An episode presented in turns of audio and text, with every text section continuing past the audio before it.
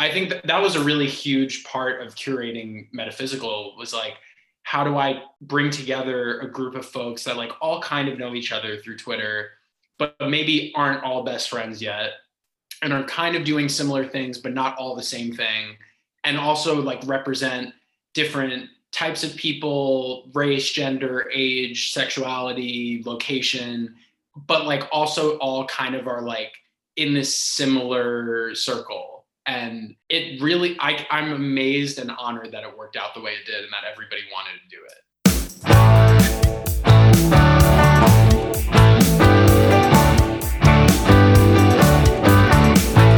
The boys got PhDs when it comes to talking about NFTs, and that's nifty.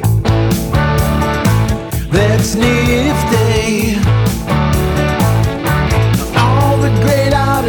They come to this place to talk about the crypto space, and that's nifty. That's nifty.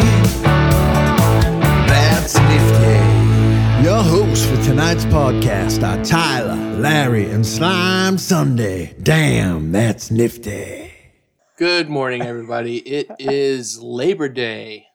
Welcome to That's Nifty. We have an interview with Max Kolchinsky and the metaphysical uh, show that he did in Brooklyn with a bunch of good artists out there. Little clips from Black Sneakers, Squibs, Noah, and Christina from Bitsky later in the episode. So stay tuned for that. Uh, first off, I think we're just going to do some catch up from last week, me and Larry here. So what do we want to jump into first, bud? Where we aped?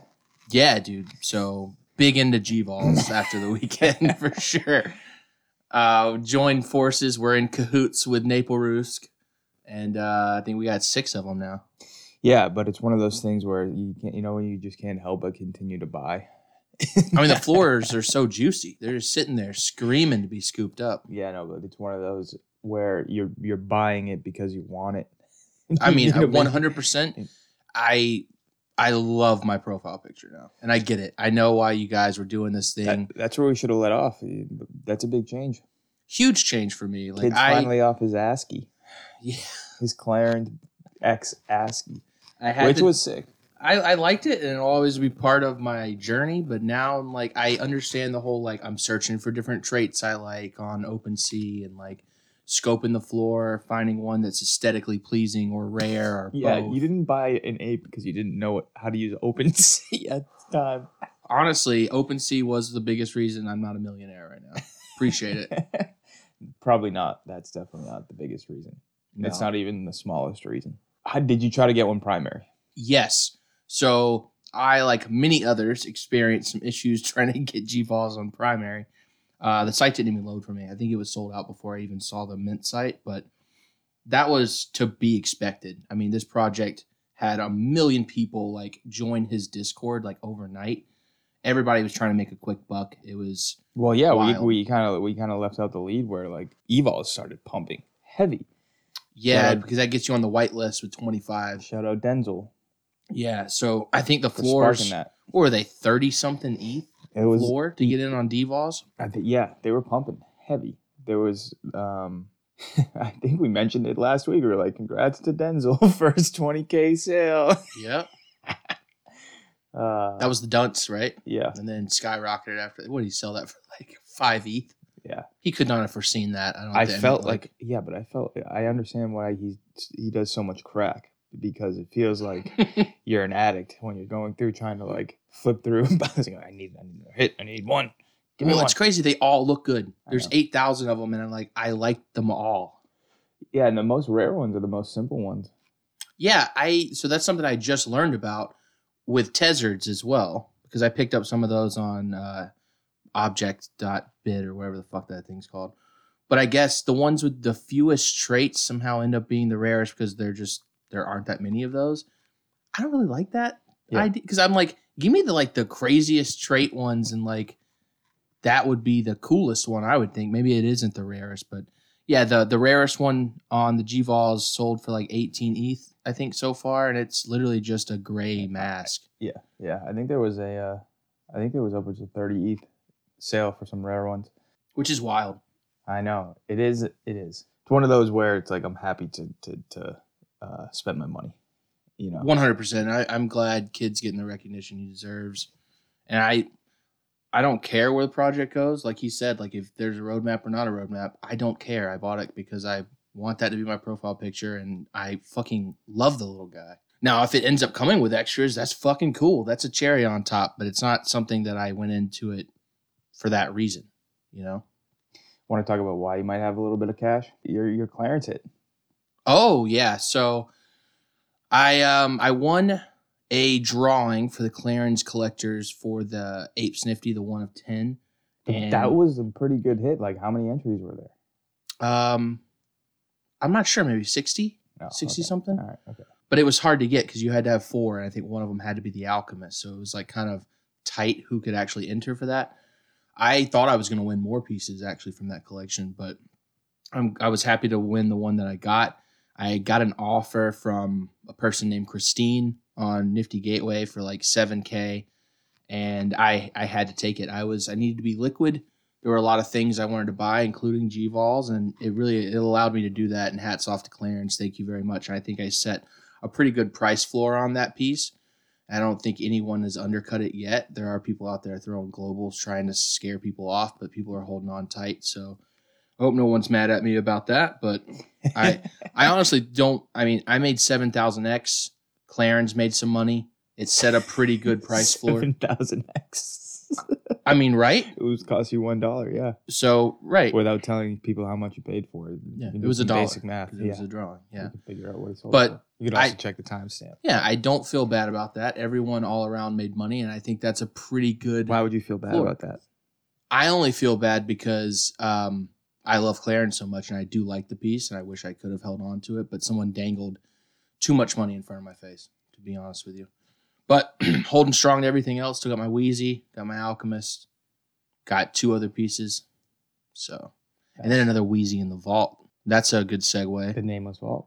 we need a name for our vault. It's me, it's Larry, it's Naple Roosk. We own a lot of shit together.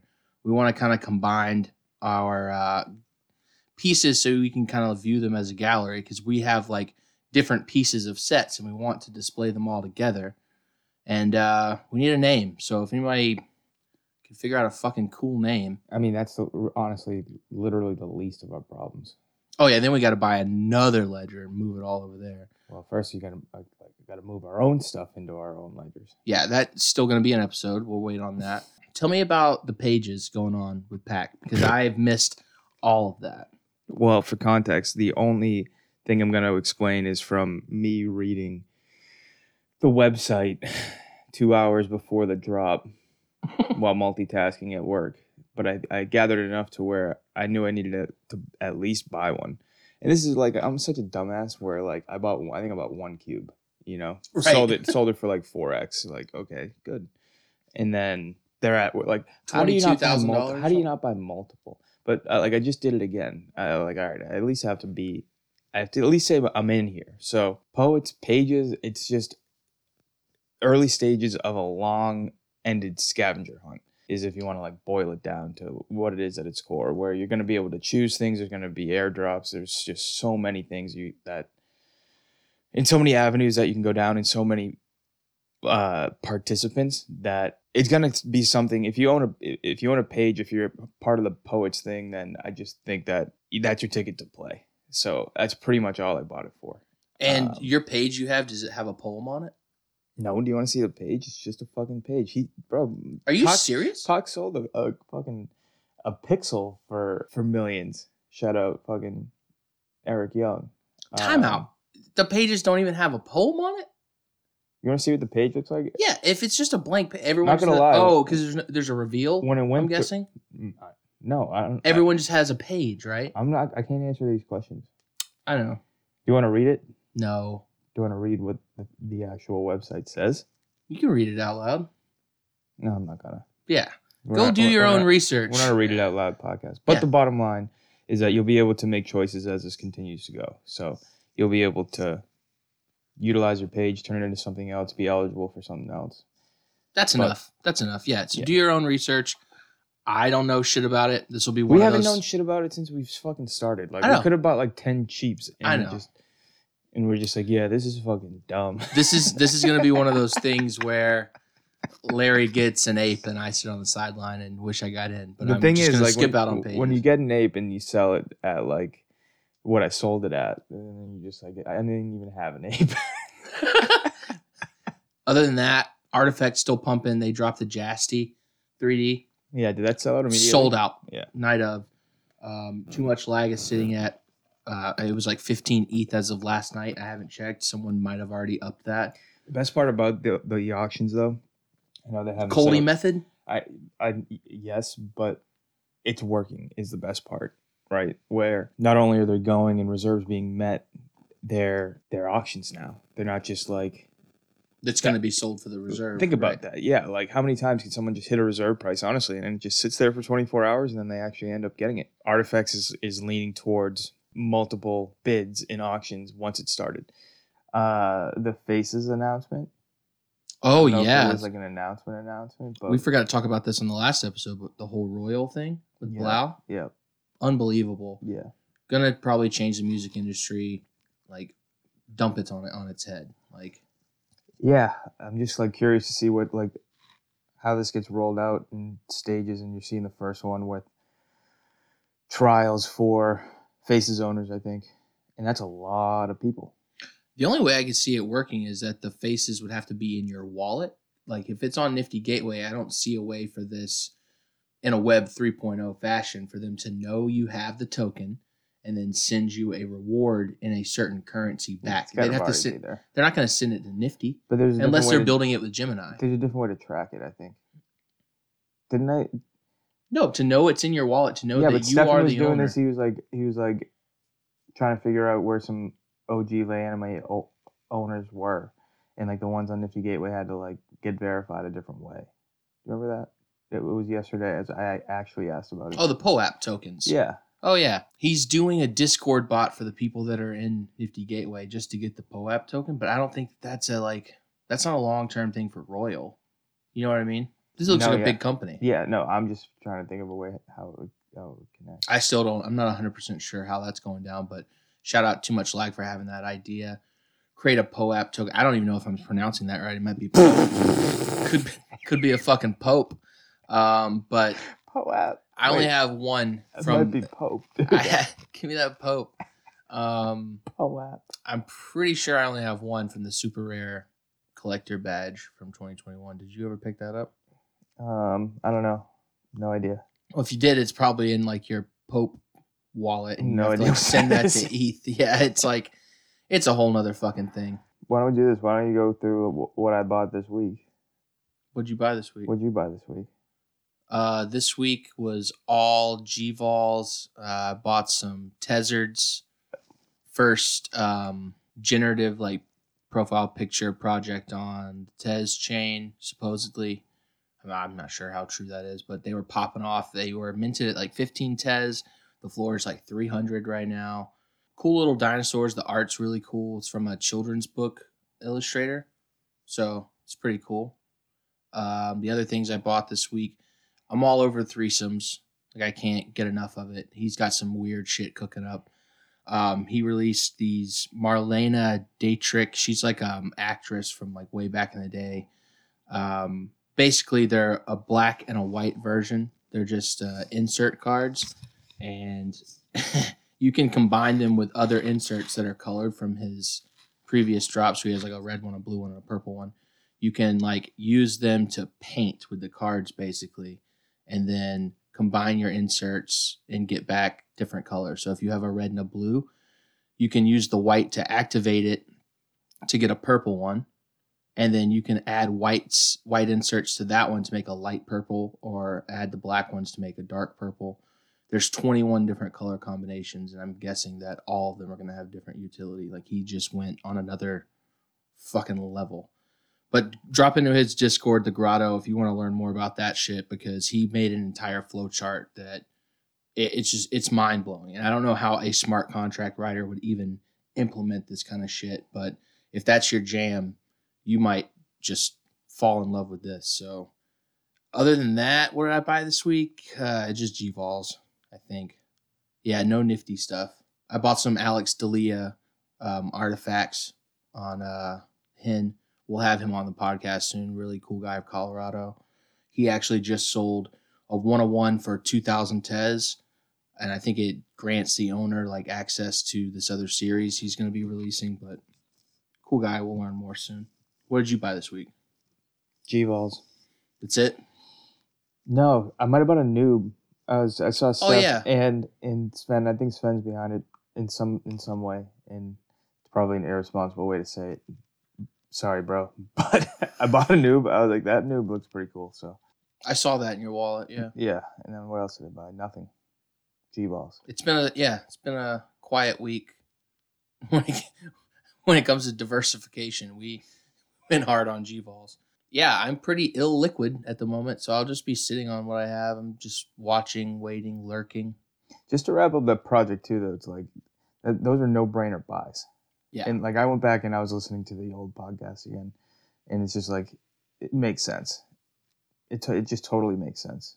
It, it's when you're when you're spitting out that level of quality, um, it doesn't matter what you pay for it. Hey. It's going to be hard to sell no matter what. He hasn't said this. Um, it's not true in any way, but I believe that the Evol character is going to be seen much like Aku, where it could have a Netflix show, it could have a streetwear brand behind it, or it could just be some cool art. Yeah. But I I think it has potential to grow into a bigger IP, and I I think the the floor right now is laughable. I think if you have it, like it's an easy scoop. If you find one that's anywhere in the middle rarity, like not financial advice, but I love them. Put that on your grave. Yep. So without further ado, here's Max. Let's learn more about the metaphysical show that he did in Brooklyn. Peace. Yo, Max, what's going on, man? how's it going, Tyler? Doing good, man. Oh, it's just me today. So Larry uh is doing some baseball. He's making to the uh the postseason, so he's playing some men's league baseball. So yeah, Nice. not unfortunately, but I was I was in a softball league this summer, and my team won like our whatever they called it playoff thing. I mean it matters, right? yeah, I mean, if you put in all those weeks, you know, Exactly. Well, I'm glad we got to sit down and talk to you, man. Um, you sent me over some awesome voice memos from some of the artists involved in was it the Metaphysical Gallery in Brooklyn? yeah, yeah, that that's the name of the show. And so you put that together, right? That was kind of your brainchild. Yeah, yeah, that's right. It's That's it was very much a community thing, but like, but yes. That's awesome, man. So we're we're gonna jump into um, kind of yourself, and then we can jump into some of those other artists as well. So, you know, I've noticed that you're an artist yourself, but you also work in the music industry, right? Doing A and R. Yeah, that's right. Yeah. Good You want to give me a little background on like your art first? Yeah, totally. Um, I started sharing my art about three years ago in 2018.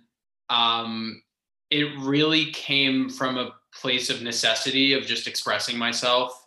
Um, at first, a lot of it came as a result of um, a lot of like hate speech I was seeing and anti-Semitism specifically. Um, at the time, I was still in college and um, I was seeing like swastika graffiti happening and obviously like a lot of stuff like that on social media at that time.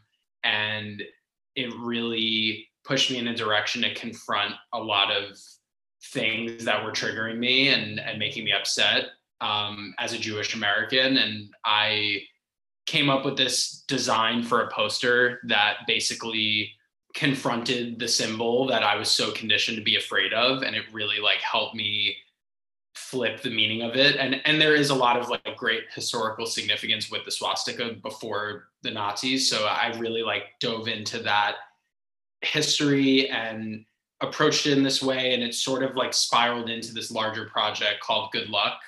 Um, and the reason for that is that the original meaning of the swastika was good luck before all of that. And and when i heard that i thought of the phrase mazel tov which is which means good luck. Um, so it just kind of like opened up my world and, and I'm I'm all self-taught. Like I, I took a couple of classes in school um, for graphic design and screen printing and stuff like that. But a lot of it is just kind of me like needing to get stuff out.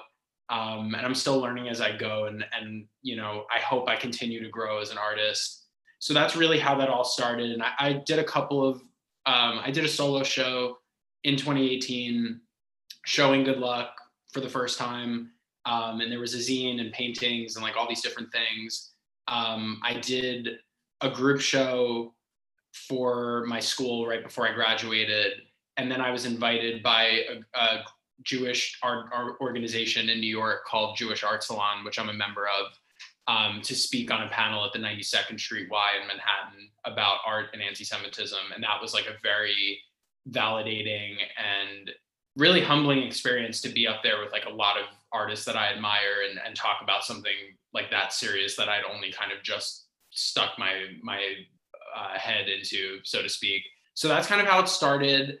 And then, you know, you mentioned I work in the music industry. So like work is very crazy all the time, working with artists. And I wasn't very inspired after graduating to make stuff. Like I was in kind of a weird personal place. And then the pandemic happened and I learned about NFTs and it just completely opened up my world in a new way. I started on Photoshop with like with kind of different things when I was younger. So I I after a while like dove into uh, Procreate and, and different digital mediums. Um, and one of my good friends actually through music named Squibs, who's one of the artists in the show, in the metaphysical show, he was really one of the first people that I hit up and was like, yo, I know you make 3D stuff and AR and VR and all these things. Like if you put in half the time to this that you did making beats, like you're gonna do great in this space. Like let's come up with some cool ideas and do stuff. So we started collaborating with like different artist friends of, of ours and like shooting shots on Twitter that like landed at the right time and like just crazy, crazy shit happened. And um, you know, both of us have really interesting networks through music and art. So like a lot of things just kind of like snowballed in a great way and beyond like collecting and, and making art like we do a lot of stuff together and um, you know we it's important for us to support our friends like more than anything really. It's so cool that nfts give us the opportunity to just like have these organic communities just spring up around art and culture and like moving everything forward. Yeah and i think because of that there's such a gap there's always a gap for something. Like there's always a space and a gap for whatever you do. And like you know not all of my art is so serious and conceptual but like for people who are into that stuff and relate to it it's there for them. For people who like more like abstract stuff i mean not not to say that i have like the craziest range yet but um i think like squibs has way crazier range as an example but um and a lot of the artists in the show who like are really some of my favorite artists. But yeah, there there's there are so many mediums and uh, styles and messages and types of people to find in the space beyond profile pictures and ENS addresses and like all these other NFT things, or even like uh, you know people minting songs or poems. Like I think that, that was a really huge part of curating metaphysical was like how do I bring together a group of folks that like all kind of know each other through Twitter, but maybe aren't all best friends yet and are kind of doing similar things, but not all the same thing. And also like represent different types of people, race, gender, age, sexuality, location, but like also all kind of are like in this similar circle. And it really I, i'm amazed and honored that it worked out the way it did and that everybody wanted to do it. And like, when did that take place? Uh, it was july 23rd to the 31st okay. So when did you come up with the idea and like how long did it take you to like get all that together? Because that sounds like a lot of work. It was. And i did not know what i was getting myself into going in. It was my first time ever curating like outside of my own stuff. I want to say the idea came when things were going nuclear in like March around that time. And when I like, I think that was around when you guys launched your podcast, right?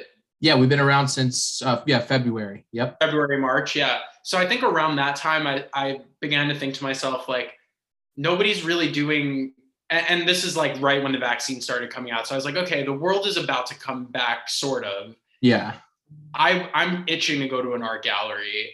I'm itching to see like Mad Dog Jones in a museum or you know or Right. museum, whatever. Like if those guys aren't in galleries and museums, like Sean Williams, and it's a crime that Sean Williams has never been in a gallery show before until this one. But like if if people and Mad Dog aren't in museums, then Sean isn't.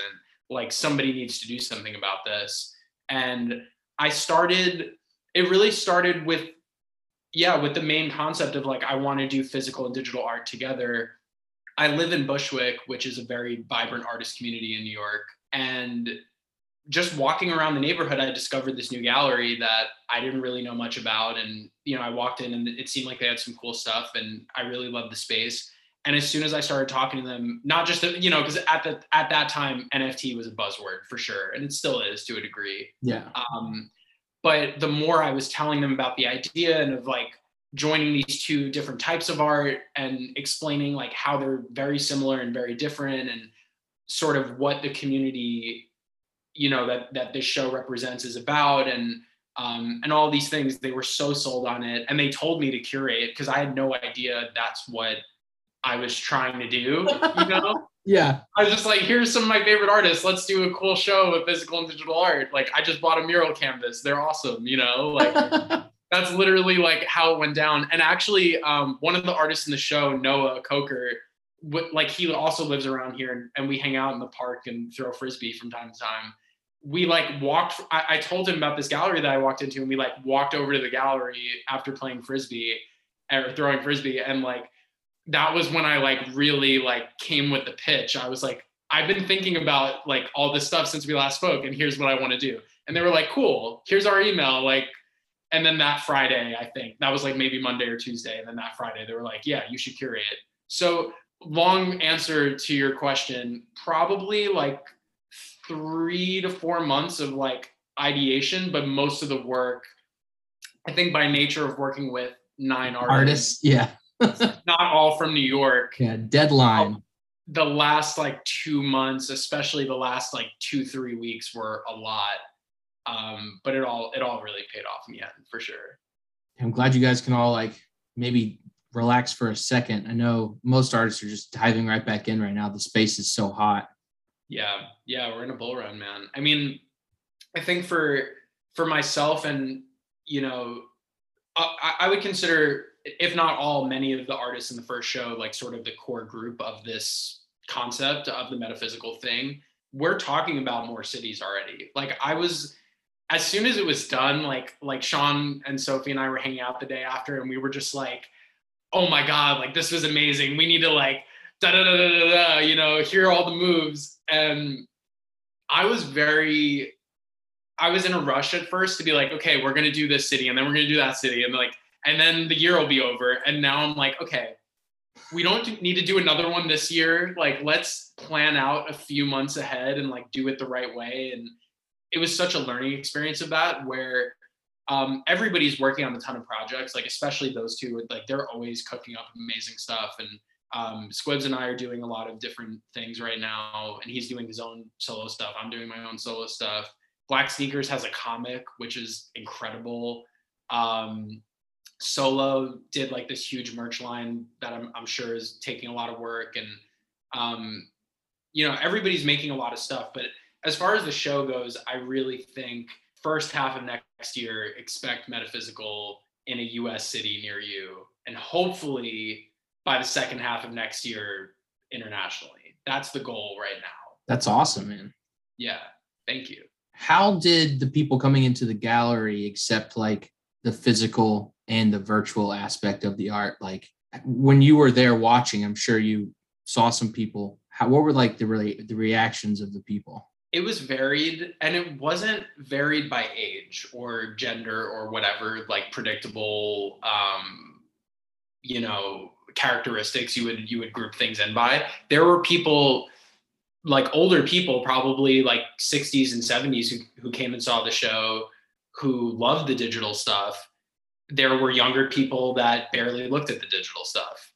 It was very it was a mixed bag.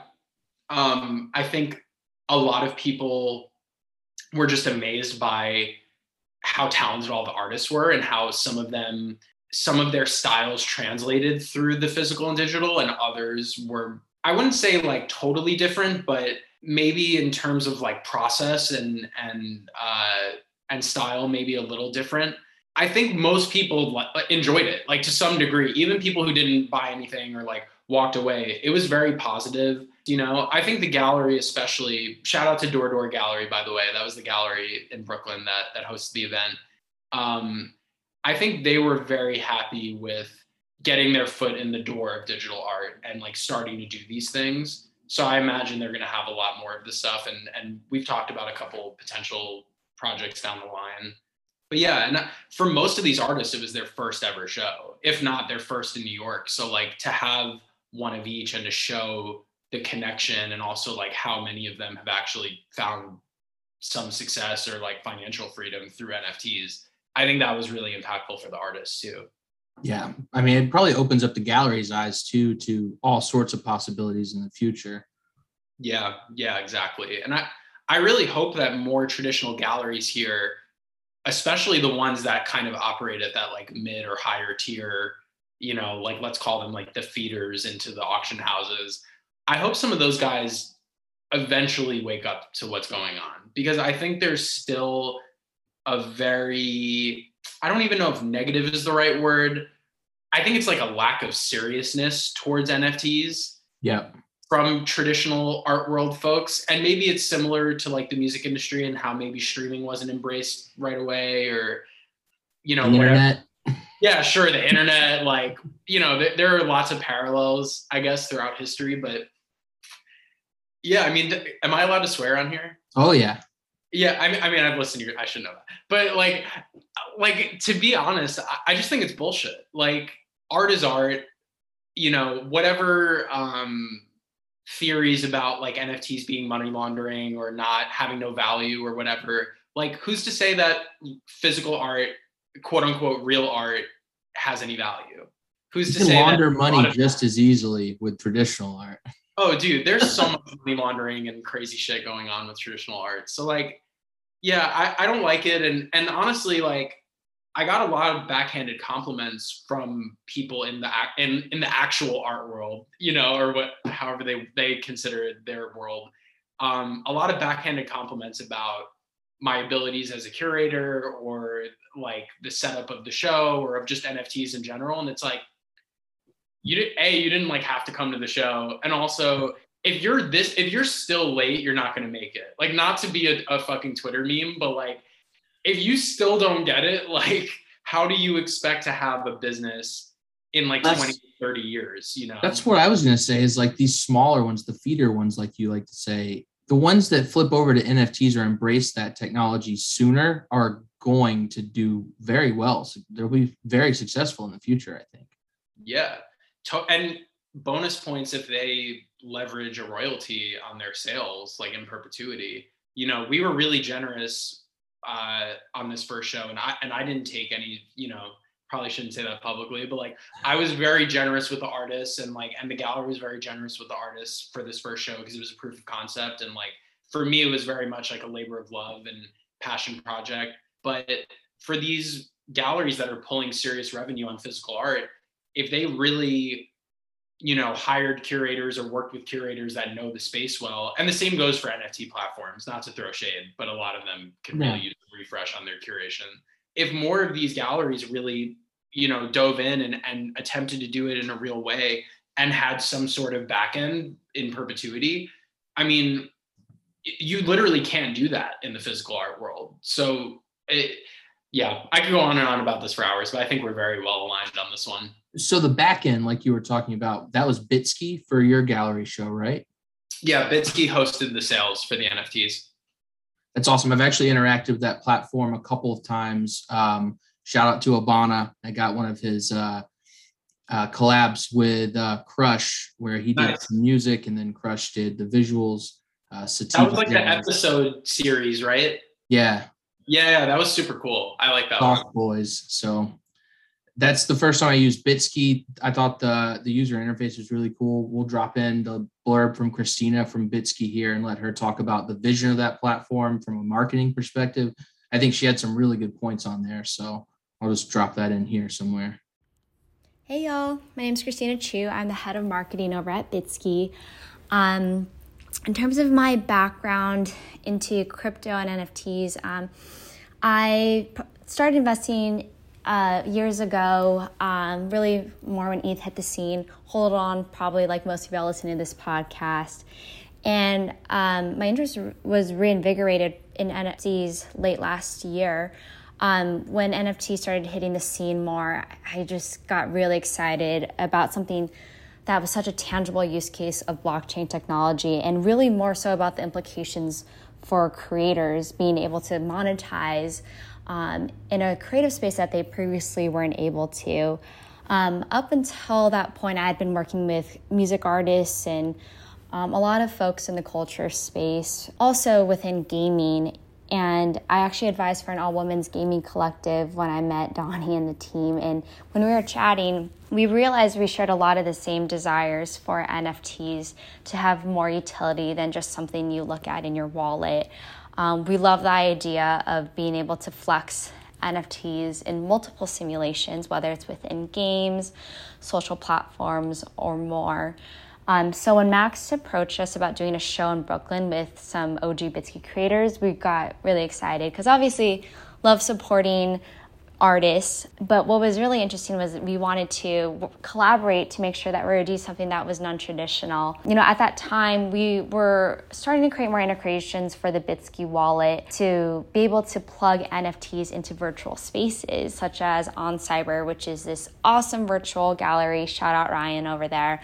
Um, where you can plug in your Bitski wallet and display NFTs within a few clicks in really cool virtual environments such as spaceships or temples and more.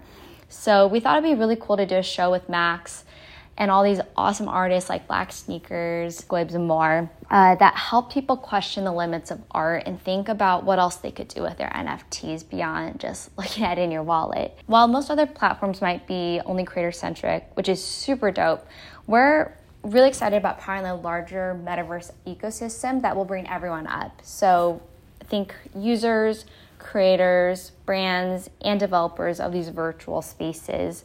Uh, we're currently in the process of working with more virtual spaces to allow users to plug in our OAuth compliant wallet, which then allows them to use their NFTs in these virtual spaces and flex them within games, social platforms, and more. So imagine um, virtual sneakers that are NFTs, that it's not just something that you could look at and wallet, super cool, and as art in and of itself, but also uh, NFTs that you can take within a social platform and have a special AR filter customized to it that had special accessories that defied the laws of physics, um, but then also something that you could take into a game and wear on your character as well.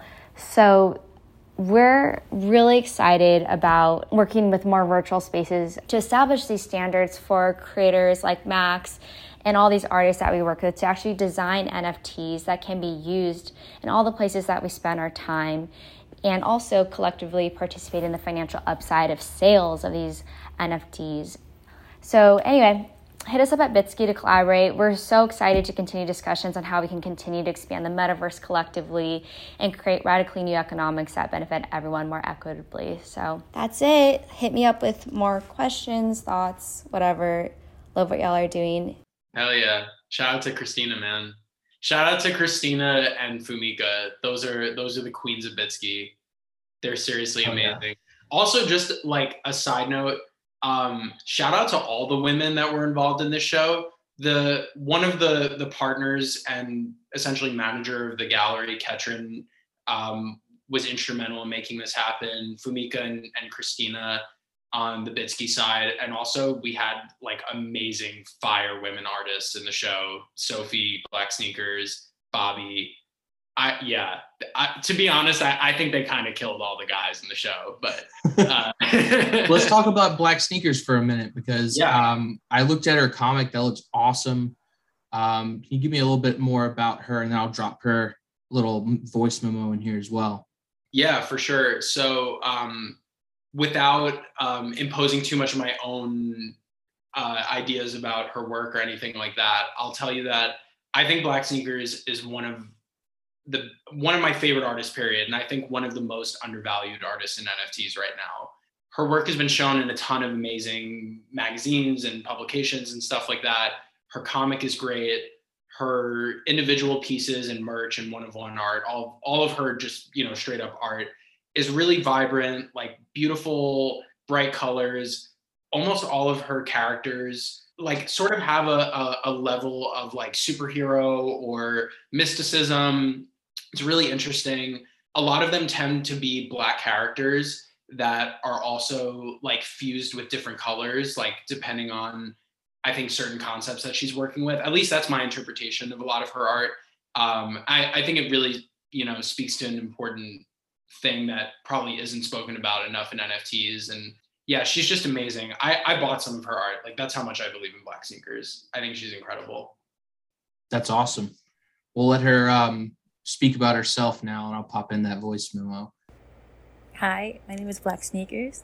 Um, being a part of the exhibition and auction Metaphysical was really great to experience, especially since it included both digital and physical pieces, and having set piece auction on a site such as Bitski, as it was fairly new to me. The pieces included for me were Double Vision, a portrait done in oil on canvas, and Phase 2, which is entirely digital. Um, both take on the concept of sci fi fantasy, because lately I've been exploring that as it's one of my favorite genres of art, literacy, and film.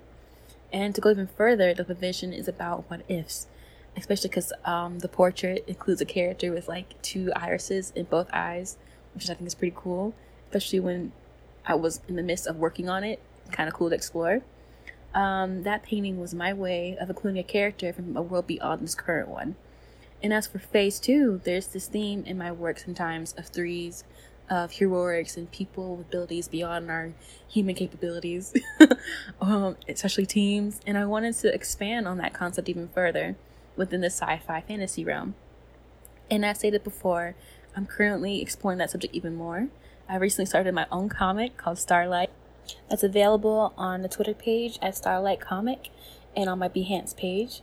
And I am creating a storyline for one of my pieces that's available on Foundation at the moment called The Seer, The Magician, and The Swordsman. It's one of my favorites, and a small storyline surrounding the three characters in that piece I think would be fun to attempt and share. Uh, my most recent piece I posted is the first of that storyline, and once all three have been done, they'll make their way onto the market. And as a black artist with a love for sci fi, it's quite an experience to have my work transform into what it is now. At the beginning of my journey within the metaverse, my work was primarily existential with a focus on black narratives. And now it's about out of this world storylines inspired by that interest. And seeing black sci fi fantasy become more prevalent today, which I hope others can be inspired by. There's more projects I'm a part of or that I will do on my own and they'll be announced soon as well or sometime in the future so be on the lookout for them and thank you so much it was it was great listening along and how i think there's three parts of the comic. She's going to wait for the the three before releasing them right? Yeah. Yeah i think there I, I don't know her full plan but there will be like a, a larger narrative about it. Follow her on twitter. Keep up with starlight comics. Yeah absolutely. For all of the the you know sort of like spin-off of profile picture projects that are like turning into comics or like these bigger worlds it really excites me to see artists building their own worlds on crypto. And even like what Fvckrender is doing i think is really exciting. Um yeah the fuck so, render yeah. verse is insane. It's so cool man. It's so cool. I'm excited for it. He said it'll be um cloud based soon so you don't have to download it anymore which i heard is going to be a game changer.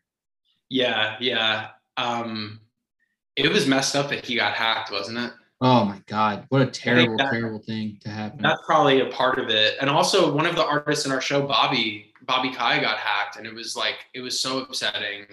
We I, I really feel like the community did a good job of, of rallying around her and supporting her, but it it makes me sick when people target artists of all people. Yeah, and I think the silver lining to all of it is that although they may have gotten all their stuff gone, like they've brought the community up to a, a higher level of awareness of what's going on and securing your shit. And like, yeah. I think they can rest their laurels on that, knowing that you know they're protecting a lot of people out there by having the exposure of what happened to them. So silver lining, I guess. I mean, it's, it's not Yeah. going to get your your tokens back, but you know something. Yeah. Yeah, small silver lining. I mean, I just I bought a Nano Ledger X today because Richard said so. That guy is just always giving out tutorials on how to keep your shit secure. Yeah, amen. I just got one of these. Yeah, Yeah, I'm, it's scary out there. It's scary setting one of these up too, though, because you never. I mean, with with anything where you're playing with either tokens that you've accumulated or like art that you've you know that you really care about or, or whatever it is, like one letter, one line, like one thing just fucks it up, and it's Dude, very, tell me about it. I have anxiety like just signing something in OpenSea. I'm like, please God, let this be the right thing. Like, You know oh, that on Discord Collab.Land where like you try to get a rank in a in a server. Whenever I get those, I get so scared that it's a scam. someone's just faked what it Collab.Land with a different number on it or something. Yeah. Oh, It freaks me out. Do your, your your research is the is the resounding message and like I if anyone listening is not already deep into NFTs and this is like unsolicited advice, but a lot of people do ask me my advice on this, and I- feel like it's important enough to share here. Really, like, take your time before you you spend a lot of money you don't want to lose in this space, because more likely than not, on your first or third or fifth try, you will probably lose money you're not going to be happy about losing. It's better to like to really try to figure out what you care about and your strategy and all of that. And the same goes for an artist. I think if you're an artist and you fumble your Genesis piece, I think it could really haunt you for a long time. It sets the tone. It yeah. sets the tone for for what you represent and what you know what you're trying to do in the space. I think. I think earlier on it was probably a lot easier because there were less eyes on it and you could just like switch platforms and be like, I'll burn that, like no problem. Like, but mm-hmm. now it's like you get big later on and someone finds out you had this other piece on another platform and they're like, hey, kind of upset about it. And it's like, I don't know. I think at the end of the day, I think you're 100% right. Take your time. That's the key here is taking your time in both sides of it. Yeah. Yeah. Absolutely. What's your thoughts? I know, I mean, first curation job, the SuperRare tokens out now. Have you looked into that at all? I have, and I I have accumulated some. I wish I had the means to buy pieces on SuperRare in the past. Same. I Uh, they're just out of my realm of purchasing. Me too, and it seems like a lot of people who made some of those purchases basically recouped everything just by the airdrop, which is Yeah. incredible. I already loved SuperRare conceptually and and like lurking, but I have so much more respect just based off of how they handled the whole thing. Um, I did get a little bit that I'm very happy about because I I got it a few days ago, and the the token is looking really nice right now. It's Um, so spicy. From a curation standpoint, it could it could be very revolutionary. I don't want to speculate and say like this is it and like they figured it out because we haven't seen it in action yet. But I, I and also you know something to think about too if you're not someone that didn't get the airdrop there's a very high barrier of entry token wise to like to have influence in, in the voting and and all those sorts of things. And i think like people getting priced out in nfts and crypto is sort of the name of the game because it's about what's in your wallet right? So there, there's that part of it too but i think it's really awesome. I would love to do something on on SuperRare. That's not to say that there haven't been conversations or you know i'm not going to go down that road at some point um, for one of these shows. I would love to do a metaphysical show with them at some point if it makes sense. And maybe even like do a metaphysical storefront, like what they're doing, you know, these sort of like virtual galleries that are approved. Um, I think it's so cool, man. We need to see more of this type of stuff from from the platforms, you know. You know, other platforms that are, are pushing initiatives that are very underwhelming in comparison are getting shade on Twitter for that reason, you know. Yeah, I I like the token a lot because it just it's perfect for this space, right? It's for curation and it's decentralized as its own token. It's like I mean, it's almost like they planned it, you know, like this has been part of the roadmap for a, while, but I I I don't know. Maybe it has, maybe it hasn't. Yeah, I, I I wouldn't know, but um, it was a very smart play. The way they announced it and executed it was really professional. Like super professional, and they changed so many people's lives by giving them by by redistributing that that value. I mean, yeah, it's just amazing, man. I hope that the collectors, like the really huge collectors that just went apeshit on like XCOPY and Yeah. um, I, one of my favorite artists on SuperRare, who I have to give a shout out to, is Sarah Zucker. She's amazing. Um, one of very few Jewish artists in the space that I've come across. Actually, OG, like been around the space for a while. yeah, OG crypto artist, and um, yeah, I. Th- my point being, the collectors that aped into like really awesome early crypto art on there that now have like hundreds of thousands of rare tokens. I hope they buy more, and I, I hope that it continues in the way that the community and the ecosystem should consistently flow, and like the value should flow from the artist to the collectors to the artists to the coll- and and from artist to artist. That's the ideal, and they created that value, so it's, it's fucking awesome to me. And I wish I had more of it already. Same. I got a little bit. I only bought one thing on there and then I sold something. I don't know what they base how much you get on, but it was like 0.2 ETH to 0.3 ETH. I ended up with like less than 2000, but I was like, okay. Dude, that's sick. So you got the airdrop. That's sick. Yeah. That's super sick. That was so early on. At 0.2 ETH, I don't think that was, that had to be like 250 bucks. Smart man. Paid off nicely. It did. It worked out. Well, I don't know what to do with it yet. I mean, I think I'm just waiting to send my vote somewhere or find out where I can sell it. yeah. Well, you could swap it on Uniswap. Oh, okay. Yeah. I'm not you yet. Buy, Not or yet. you could buy art with it, like straight up. Can you? Um, I don't know if they've enabled it yet. You could definitely do a private sale. Like if you contact an Oh, artist. true, true. I don't know if it's actually live yet on their platform, but I think you're going to be able to buy art with it. Almost That positive. I like a lot. yeah. I'll definitely just turn it into art. That's God, it's what I do with all my money now, but that's another other thing. I did want to talk about two other people that you sent voice memos for. So you mentioned Squibs earlier. I listened through that. Does a lot of 3D art. Does AR filters for Death Row Records. That's Yeah. nuts. Yeah. Yeah. Um, Those have been super fun projects to work on. Hey, my name's Squibs. I'm an artist from Kansas City. I do lots of 3D renders, 3D printing, extended reality, just general design stuff, like whatever the project I'm working on requires. And uh, Max and I actually work on a lot of stuff together as a pair, so shouts to him. He really brought a good group of artists together for the Metaphysical show in Brooklyn. It was just like a huge honor to really be involved in all that. There were just so many skilled artists, and to be a part of that was amazing. Currently, working on a lot of unannounced stuff, but it's definitely in the realm of ERC, pushing the ledger forward with all that, making sure it looks amazing in the process. I've always been intrigued by digital art and 3D renders for as long as I can remember, even when I really didn't understand what they were like in Halo Forge back in the day, I'd make a whole scene and just it would blow my mind. And then I found Blender, then I found Illustrator, then Cinema 4D, Unreal Engine, all that stuff. And now I have my arsenal of 3D printers to bring all of that into the physical realm. So I'm just a very, very creative, ecstatic kid, child about all this stuff. And it's very exciting to see it all come together and really be on the first wave of something that I think a lot of us know will be huge. do you want to dive in a little bit about your background with Squibs and maybe his pieces at the um, the Metaphysical Gallery? Yeah, totally. So, um, so Squibs is a friend of mine through music.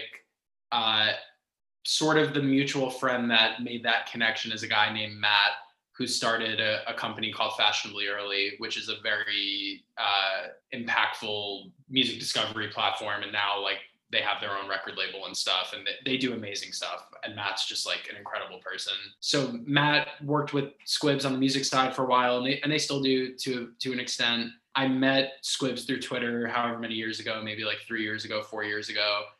And then him and Matt were actually in New York at the same time a couple years back, a couple summers ago.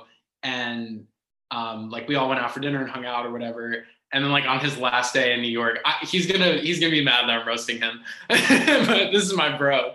Um, on his last day in New York, he like hit me up. He's like, "Hey, I'm like kind of bored. Can I come over? And we just like hung out and like talked about art and life and music and stuff. And I'm like, dude, like, why are you hanging out with me like in my apartment? I had, I was like on crutches. I had a surgery, so I was like laying in my bed, and we were just like, but no, he he's the homie. I mean, he was really one of the first people to get on um, like YouTube VR. Like he was designing like VR music videos right when they launched it, and just always ahead of the curve with like AR and and now he's doing these 3D prints. I'll show you. I have a couple here in my office. He's a true artist and like and really is just super skilled. Holy shit, dude. Yeah, this is like a shiny silver one that he did. This is like a patina, a smaller one. That's crazy. He said he had an arsenal of 3D printers. He was He not does kidding. now. He started with one and then just like once once some of those checks started coming in, he was like, I'm going in. Like this is gonna be a, a whole thing. It's so cool to model something in 3D and then be able to print it out and touch it. Like I think that's the bridge for a lot of people to get to the all virtual land. They need like some stepping stones.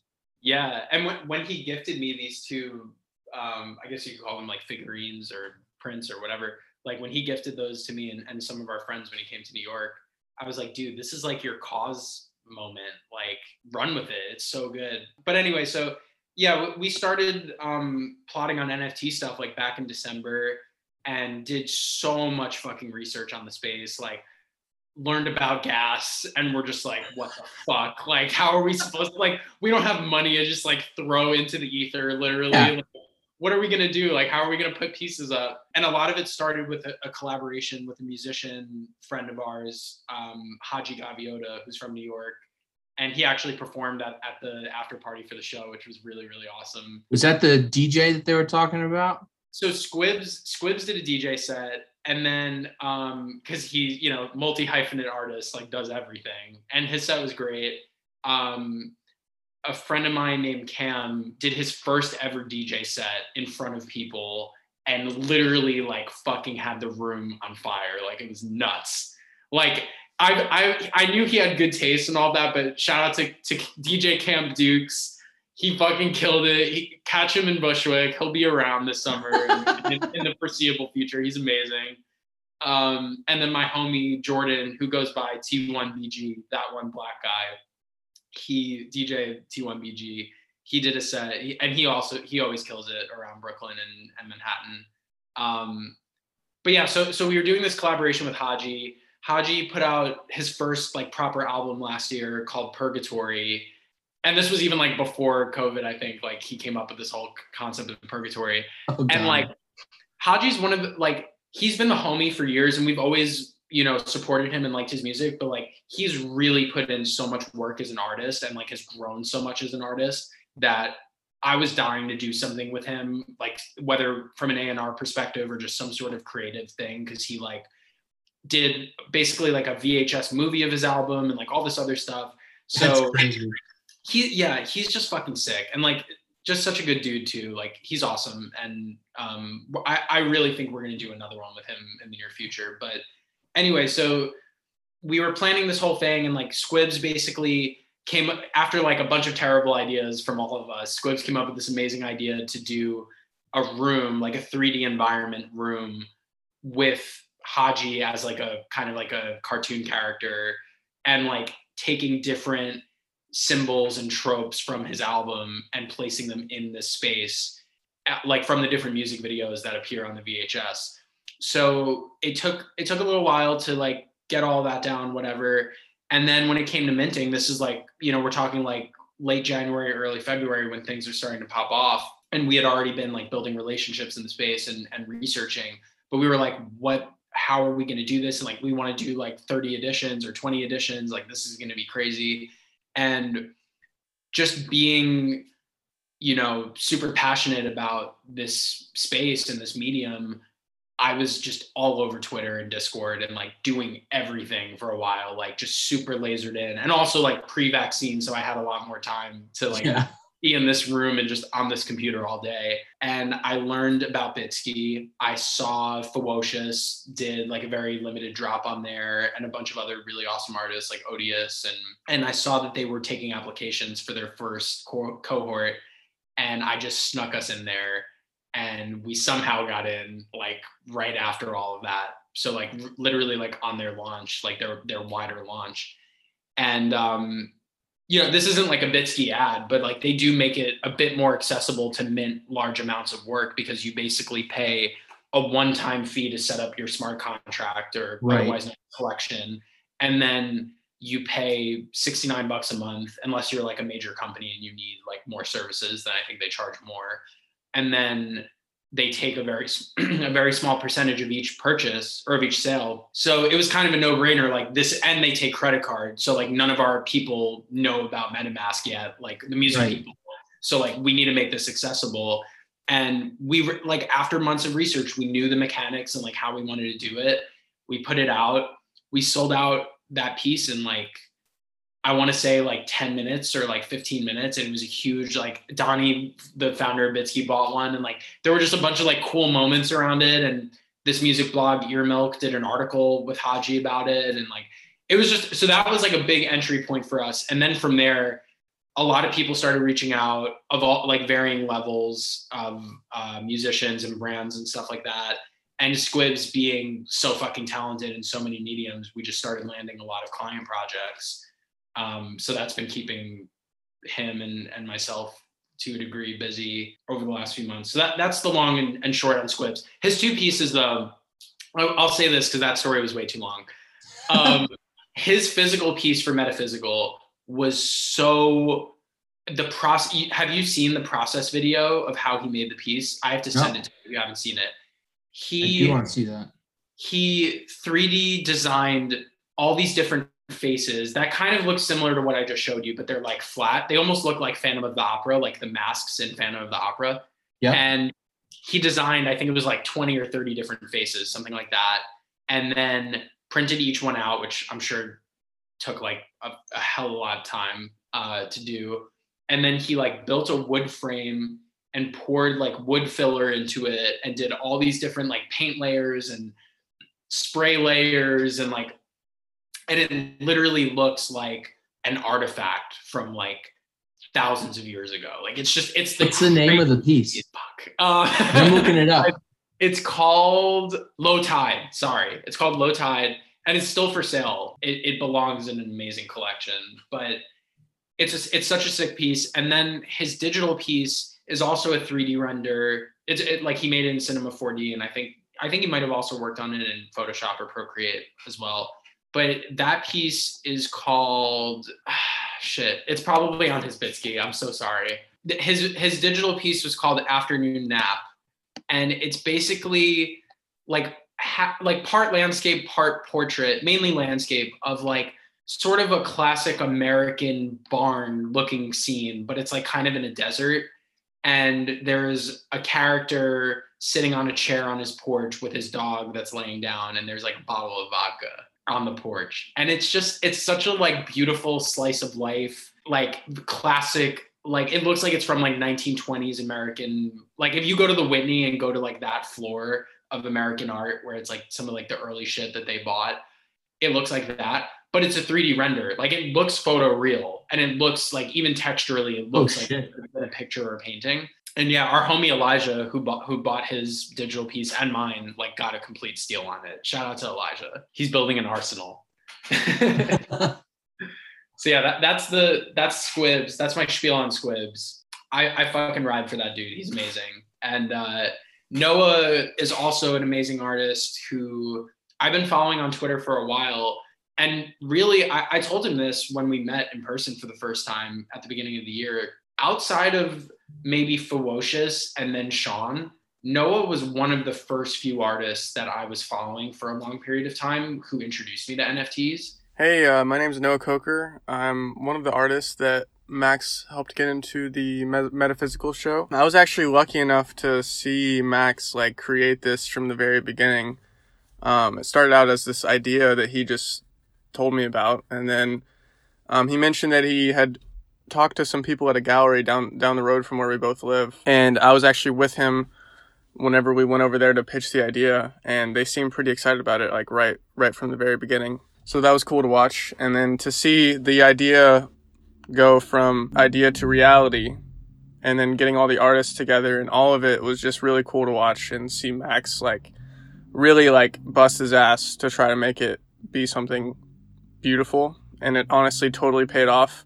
It was amazing. The whole show was amazing. And honestly, like I kind of had low expectations just because I didn't know what to expect, but it definitely like exceeded my expectations. I was very, very happy with the result, and it was just a great place. And energy was great. Everybody was really friendly. Like got to talk to people about art, and the DJ after show after party was really cool as well. And it was just a great experience. And I'm so thankful that Max let me be a part of it. My art is definitely more um, influenced or inspired by just experimentation. So I really like diving into like multiple mediums and I don't really like want to stay in one central style, I guess. So that's why I like jump around from like painting to collage. I do photography as well, a couple other things, but that's all that I can think of right now.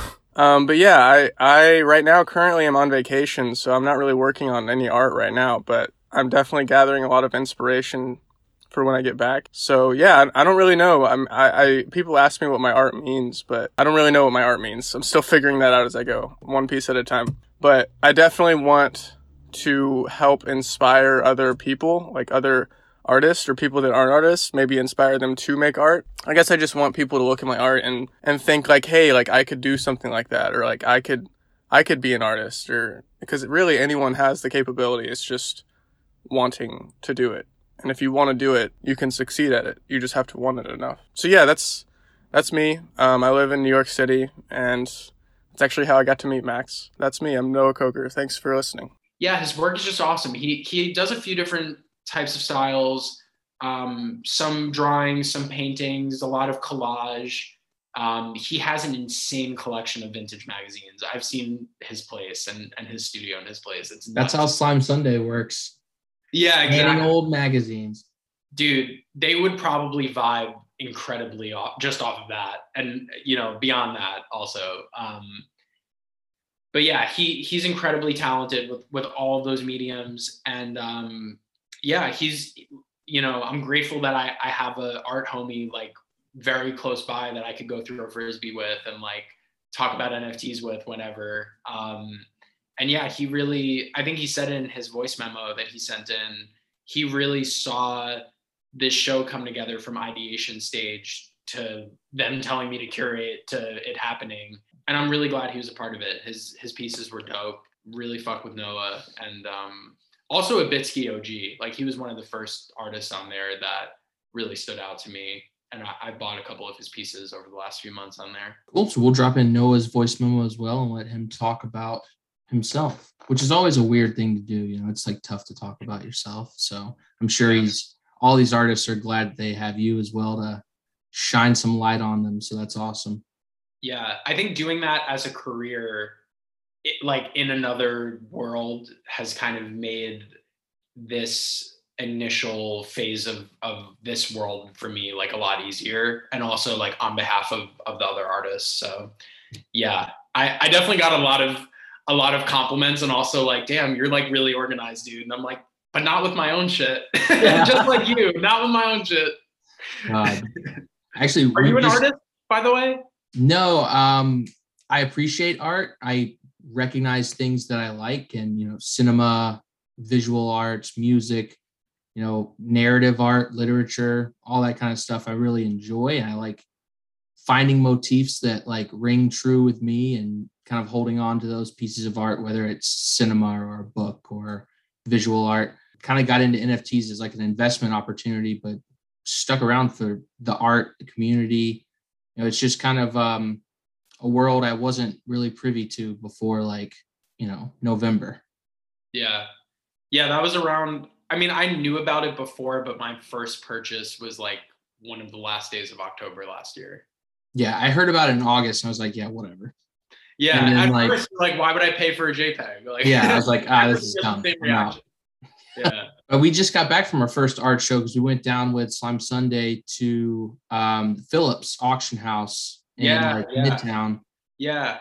Um, it was really cool, like a crazy experience. Like I had never been around the traditional art world, so I didn't really know what to expect. And like it wasn't as like hoity-toity, I guess, as I would have imagined it, with like noses stuck up in the air. We saw people from every background come through, or look through the window at the top, like down into the gallery, and it was just fun to see him in his element. You know. That's dope, man. I I really wanted to go to that. I missed it, and I I was upset with myself, but that's sick. I, I'm such a fan of his too. I'm sure he'll be back. New York was fun as hell, dude. I, I haven't been there in like three years before, like two weeks ago. It's a little different, but New York's always a little wacky, so it's fun. Yeah, yeah. Any big city, I guess. Yeah. Yeah. Cool, man. Well, Max, it's been great talking to you, man. Good luck with all the metaphysical shows you guys got planned, and we'll continue to plan. Take your time. Remember, that's that's the key. Thanks so much, Tyler. Like I, it's it's actually an honor to be on this podcast because I listen. I I mean I I'm not. I will be honest. I haven't listened to every single episode, but I've I've listened to so many of your episodes and what you guys are doing. Even just having folks on like myself or or some of the other I guess uh, community spotlight or you know that that sort of thing is so important for everybody in the space. So hats off to you, and um, let's keep in touch, man. This was so fun. For sure, dude. Anytime. Let us know about new artists that you guys are, you know, having your circle. We'd love to hear about them. So yeah, totally. I'll send you some folks. Cool, man. Appreciate it, Max. All right. Thanks, Tyler. Damn, that's nifty.